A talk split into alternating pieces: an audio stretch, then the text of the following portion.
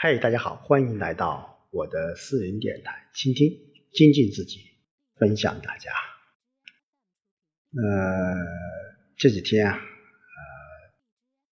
天气好像有点像小孩的脸啊，呃，一会儿呃变得非常的暴躁啊，一会儿又变得非常的温和。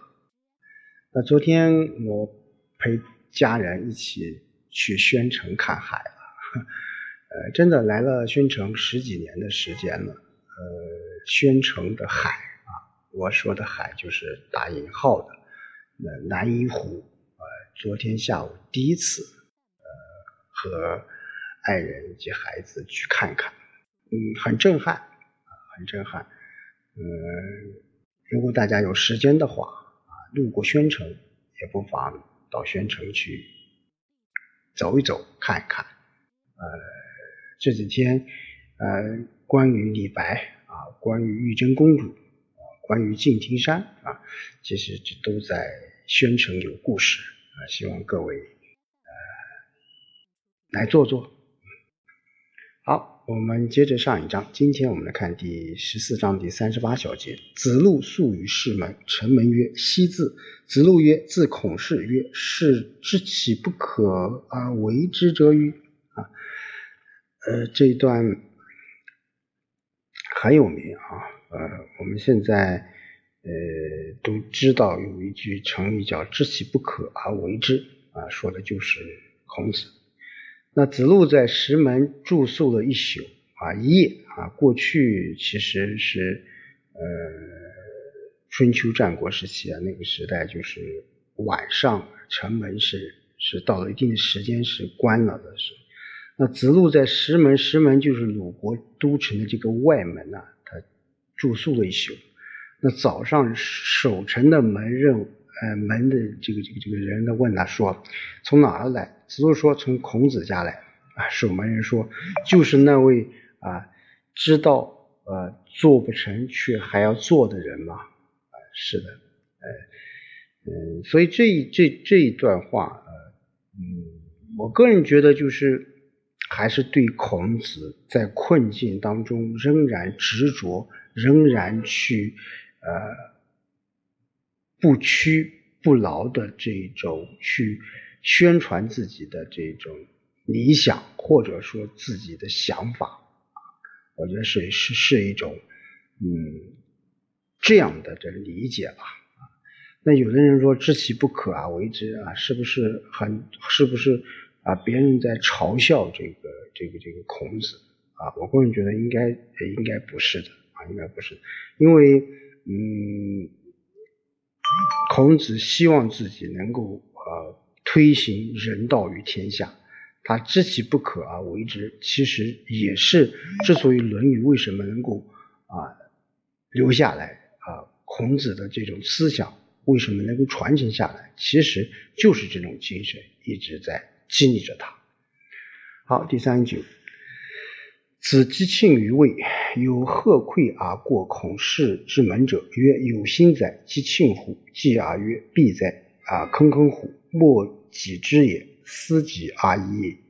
深则逆，浅则竭。子曰：“果哉，谓之啊，莫之难啊，莫之难啊。”这个上一章其实是一样的啊，还是说明了孔子什么？还是知难而进，还是想在困境中仍然啊，为了理想啊，为了自己的抱负啊，知其不可而为之的这种精神。那孔子在魏国一次正在击磬啊，我们说孔子也是一个非常懂音乐的。前面我们也说了，有一个挑着草矿的这个人经过孔子门前，说这个磬呢击打的很有深意啊。你看看，就是说过去啊，很多一些普通的人啊，都都都有很深的这种呃叫叫怎么样叫叫见解吧。你看一个挑着草筐的这个人经过孔子面前，他也懂得这个磬。那最起码还懂得那个时期的音乐，对不对？过了一会儿啊，有说真可避呀啊，这个这个磬声是铿铿啊，铿铿磬是什么意思？就是抑而不扬的啊，抑而不扬的，就是说说明这个这个这个磬声啊是是是什么？呃，比较沉闷的啊，比较沉闷，所以没有人知道自己就自己作罢好了啊，什么意思？就是啊，知其不可而为之，对不对？虽然没有人理解我，没有人认可我，但是我仍然啊要去去做这件事情啊。水深就索性穿着衣服躺过去，水浅就撩起衣服走过去。孔子说说的真果断，真这样的话就没有什么难的了啊，就没有什么难的，就深则利，浅则竭啊，这这。呃，从这是来自于《诗经》当中的啊，《诗经》当中魏风的啊“抛颅苦业”，就是要审时度势吧，来审时度势。什么样的情况下啊，我们应该怎么去做啊？要知道深浅。我们现在说你这个人不知道深浅啊，这其实是很有意是有有用意的啊，有用意的。好，第四十小节。子张曰：“书云：‘高宗要淫，三年不言，何谓也？’子曰：‘何必高宗？古之人皆然。君空，百官总己以听于啊，终宅三年。’，这主要还是说这个礼仪一些制度啊。子张说，尚书上说啊，殷高宗守丧三年不谈政事，这是什么意思啊？孔子说，不只是殷高宗，古人都是这样。”国君死了，所有官员都应该各司其职啊，听从中宰的命令，长达三年啊。那殷高宗也就是武丁啊，是一个商朝中心的这个贤王啊，是个贤王。这个亮阴就是古时候天子守丧的之称啊，天子守丧是。那这几天啊，除了这个长安三万里，包括呃，还有一部电影就是啊，《封神》啊，第一部。嗯，虽然啊，每个人的理解不一样啊，对于那个时代啊，尤其对于导演的这种想法啊，但是呃，我们说殷高宗这个人啊，武丁，嗯，他那个时代可以说是商朝呃非常重要的一个时期啊，也是一个非常贤能的这个呃呃君主吧，君主吧。好，第四十一小节，子曰：“上好利，则民以食也。”啊，这句话也就是什么意思呢？就是居上位的人遇事要依礼而行，民众就容易易食。啊，就是现在我们讲叫啊，以上率下。啊，以上率下。你作为一个领导者或者作为一个领头人，你一定要什么？以上率下。啊，以上率下。啊，上行下效，对不对？你做的好，你底下的你的员工，你的这个啊子民啊就会什么？就会啊了解你啊，就会被你所啊感动啊，会或者说是臣服于你。四十二小节，子路问君子，子曰：“修己以敬。”曰。如斯而几乎？曰：修己以安人。曰：如斯而几乎？曰：修己以安百姓。修己以安百姓，尧舜其犹病诸？啊，这个，这个，我们说在前面我们也讲到，孔子谈君子啊，对君子啊，这和他的克己复礼，包括反求诸己啊，这个思想都是呃一脉相承的，叫什么？叫修己以敬，修己以安人，修己以安百姓。因为我们说子路这个人，他本身比本身就是比较一个什么，呃，这个这个这个呃行动派的人，行动派。所以这时候孔子就对他说：“啊，子路问怎样做人做才是君子呢？”孔子说：“修养自己，以做到恭敬认真。”那子路说：“像这样就可以了吗？”孔子说：“修养自己，并且使别人安乐。”那子路又问：“像这样就可以了吗？”孔子说：“修养自己，并且使百姓安乐。修养自己使百姓安乐。尧舜大概都担心很难会做得到吧？很难做啊！这就这就是从另一个角度，我们来说明呢，就是说，呃，其实我们说修己啊是一件很重要的事情啊，同时修己它也有很。重要的一种影响啊，它分不同的层次啊啊，修己可以济，啊，可以安人，那可也可以安百姓啊。这和我们说《大学》的这种齐家治国乃至于平天下修身，齐家治国平天下，其实是我个人觉得是相通的啊，相通的。好，第四十三小节，元攘亦啊四子曰：“幼而不训弟，弃长耳长而无数也；老而不死，是为贼。”以张寇其庆。呃，老而不死是为贼。这个很多人都都认为这句话是孔子啊，对于对于这种老人或者说老年人的这种不敬啊。其实我们看看这段话，它是有语境的啊，语境的。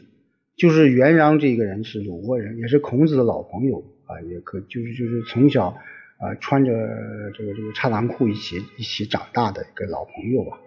啊，元让伸开连腿坐等孔子啊。这个人呢，这个元让这个人呢，他因为跟孔子非常非常的这个熟啊，他本身的性格就是一种放浪形骸，是不守礼法的人。所以孔子去拜访他，那本身你应该说老朋友相相呃拜访，你要要要什么？要出门迎接的。可他不但不出迎，反而连腿平身坐着迎客。啊，孔子本身就是非常注重礼仪的这个人，呃，所以见到元让如此的行为，他就说了这句话，叫“老而不死，是为贼”，啊，就老了还不死掉，真是个害人的家伙！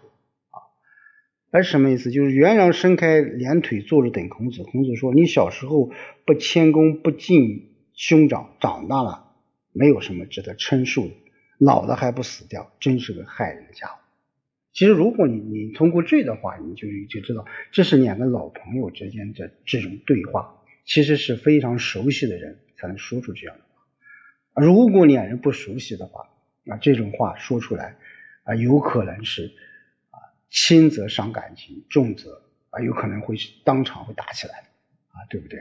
你说老而不死是为贼啊？呃，所以孔子最后用手杖敲击他的这个小腿。啊，小腿，说老而不死是为贼，他不是说我们我们现在简单的从字面上理解，而是对于这个人这个语境的啊了解啊。好，第四十四小节，却打童子相命，或问之曰：“义者与？”子曰：“吾见其居于位也，也见与先生并行也，非求义者也，欲速成者也。”啊，呃，这是。孔子非常注重这个年轻人的这个教育啊，教育年轻人要注重什么礼智啊，长幼有序啊，这也是儒家的一种规范之一啊，规范之一。那阙党是孔子在鲁国所居的这个地名，又叫阙陵。那阙党的一个童子来来传递信息，有人问孔子：“这是一个求敬意的人吗？”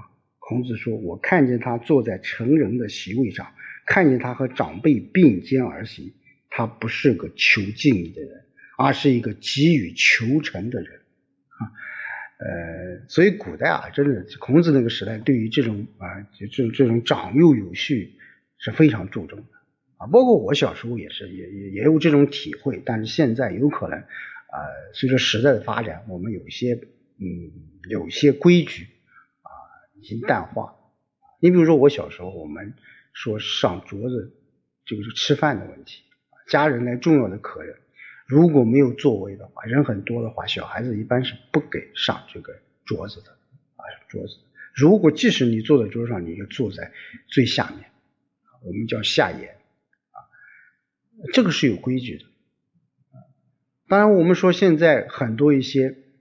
啊，这个这个这个这个叫叫叫秩序啊，包括一些啊呃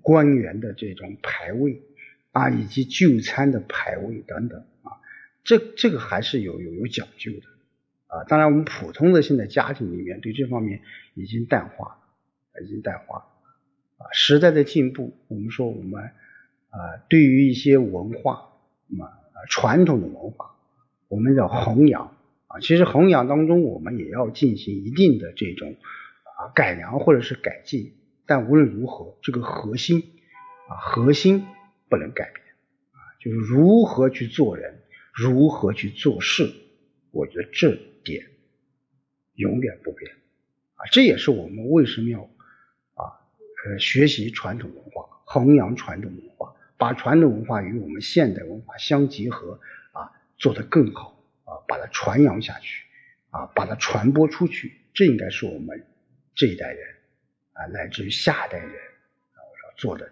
非常重要的一件事情。好，今天就和大家说到这里，我们下期再见。